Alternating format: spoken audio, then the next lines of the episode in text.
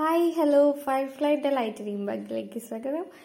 ആ, അപ്പൊ ഞാൻ ഇന്ന് പറയാൻ പോകുന്നത് എന്താണെന്ന് വെച്ച് കഴിഞ്ഞാൽ ഒരു ചെറിയ ഇൻസിഡന്റ് ആണ്.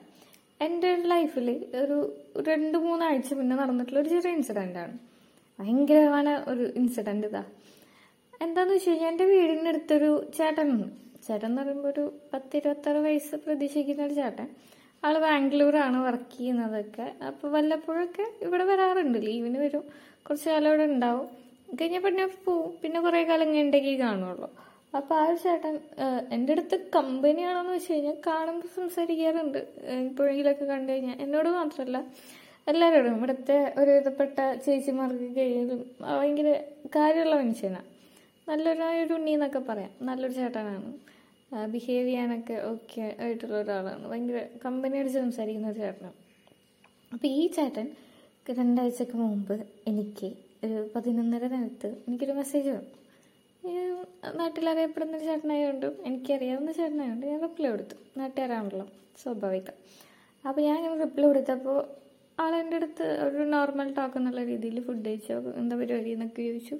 അപ്പോൾ ഞാൻ ഓക്കെ കഴിച്ചു. എനിക്ക് റിപ്ലൈ കൊടുത്തു. ഞാൻ ശരി പോവാണ്. ഗുഡ് നൈറ്റ് എന്ന് പറഞ്ഞ് പോവാൻ നേരത്തെ ആൾ പറഞ്ഞു നിൽക്ക് പോവല്ലേ.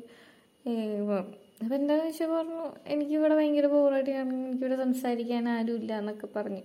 നമുക്കറിയാം ഇതൊക്കെ ഏതൊക്കെ വഴിയിൽ പോയാലും ഒരു വിധപ്പെട്ട എഫ് ബിയിലുള്ള ചേട്ടന്മാർക്ക് ആർക്കും തന്നെ സംസാരിക്കാൻ വേറെ ആൾക്കാരൊന്നും ഉണ്ടായിരിക്കില്ല.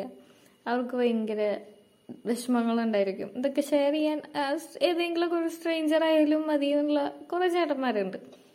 ഞാനും ആ ഒരു രീതിയിലെടുത്തു. അപ്പം ഞാൻ പറഞ്ഞു സംസാരിക്കാൻ ആരില്ലെങ്കിൽ എന്താ ചേട്ടന്റെ വീട്ടിൽ ചേട്ടന്റെ അമ്മയുണ്ട്. ഞാൻ ഡീസന്റ് ആയിട്ടേ പറഞ്ഞുള്ളൂ. ഇങ്ങനെ കൊള്ളിച്ച് പറയില്ല. എന്നാലും ഡീസന്റ് ആയിട്ട് പറഞ്ഞു എന്തായാലും വീട്ടിൽ ഈ ഉമ്മയും മോനും മാത്രമേ ഉള്ളൂ. അപ്പോൾ ഉമ്മയുടെ അടുത്ത് സംസാരിക്കൂ. ഉമ്മാക്കും അത് സന്തോഷമാവും. വല്ലപ്പോഴൊക്കെ നാട്ടിൽ വരുന്ന ഒരു പുത്രനല്ലേ? അപ്പോൾ ആൾക്ക് ഭയങ്കര സന്തോഷമാവും എന്ന് പറഞ്ഞപ്പോൾ ആൾ പറഞ്ഞു ഈ ഉമ്മാക്കൊന്നും പറഞ്ഞാൽ മനസ്സിലാവാത്ത കാര്യങ്ങളാണ്.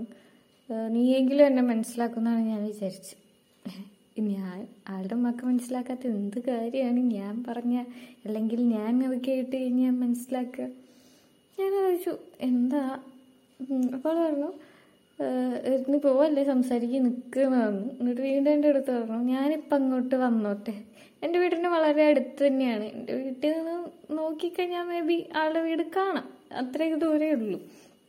അപ്പോൾ ആൾ എന്റെ അടുത്ത് ചോദിച്ചു ഞാനിപ്പോൾ അങ്ങോട്ട് വന്നു കഴിഞ്ഞാൽ എനിക്കൊരു ഹെൽപ്പ് ചെയ്യാമോ പത്ത് പതിനൊന്നര നേരത്തെ ഈ ചേട്ടനെ ഞാൻ എന്ത് ഹെൽപ്പ് ചെയ്യാനാണ്?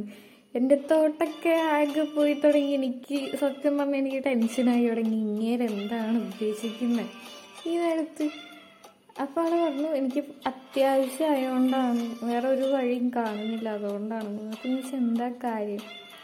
ചേട്ടൻ ഭയങ്കര സീരിയസ് ആയിട്ട് എന്റെ അടുത്ത് പറഞ്ഞു ഞാനിപ്പോൾ അങ്ങോട്ട് വന്നു കഴിഞ്ഞാൽ എനിക്ക് ലൈറ്റർ എടുത്തു എനിക്ക് വയ്യ.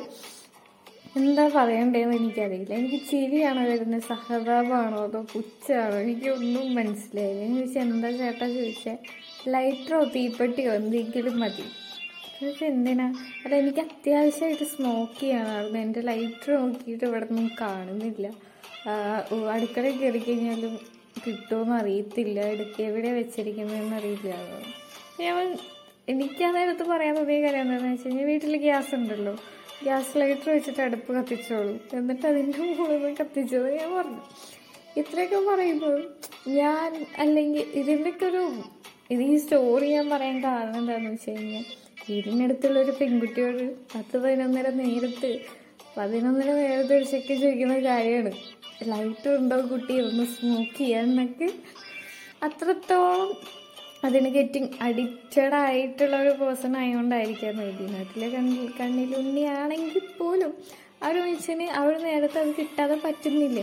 സോ അത്രത്തോളം അവരതിന് അഡിക്റ്റ് ആയി പോയിക്കൊണ്ടിരിക്കുകയാണ്. നശിച്ചു സമൂഹം നശിച്ചു യുവതലമുറ നശിച്ചു. ലഹരിക്കടിമപ്പെട്ടുന്ന യുവതലമുറയാണ് നമുക്ക് ചുറ്റിലും കാണുന്നത്. ഈ പറയുന്ന സംഭവം ഈ ഒരു വ്യക്തിയുടെ എന്ന് മാത്രമല്ല.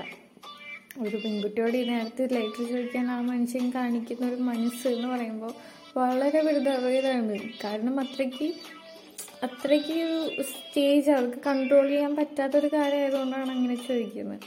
ഇതിപ്പോൾ അങ്ങേരുടെ കാര്യം മാത്രമല്ല ഒരുപാട് പേരുണ്ട് നമുക്ക് സ്വസ്ഥം ഡെയിലി സ്മോക്ക് ചെയ്യുന്നവരുണ്ടായിരിക്കാം വേറെ പല ലഹരികളും യൂസ് ചെയ്യുന്നവരുണ്ടായിരിക്കാം. അപ്പം അതൊക്കെ എത്രത്തോളം ഒരു മനുഷ്യനെ അടിമപ്പെടുത്തുന്നു എന്നുള്ളതാണ് സാരം. ചിന്തിക്കേണ്ട ഒരു വിഷയമാണ് എന്നാലും പറയാനൊന്നേ ഉള്ളൂ ലഹരി വിമുക്ത ഇന്ത്യ. അതാണ് ഗാന്ധിജി. ഗാന്ധിജി ഗാന്ധിജി സ്വപ്നം കണ്ട ഇന്ത്യ അതാണോ? അറിയില്ല. എന്തായാലും ഞാൻ സ്വപ്നം കാണുന്ന ഇന്ത്യ. അല്ലെങ്കിൽ നമ്മളെല്ലാവരും സ്വപ്നം കാണേണ്ടതാണ്. അല്ലെങ്കിൽ ഈ നേരത്ത് പത്ത് പതിനൊന്നേ മുക്കാൽ നേരത്ത് കണ്ട പെൺപിള്ളേരോട് ലൈറ്റ് ചോദിക്കേണ്ട ഗതികേട് വരാതിരിക്കട്ടെ.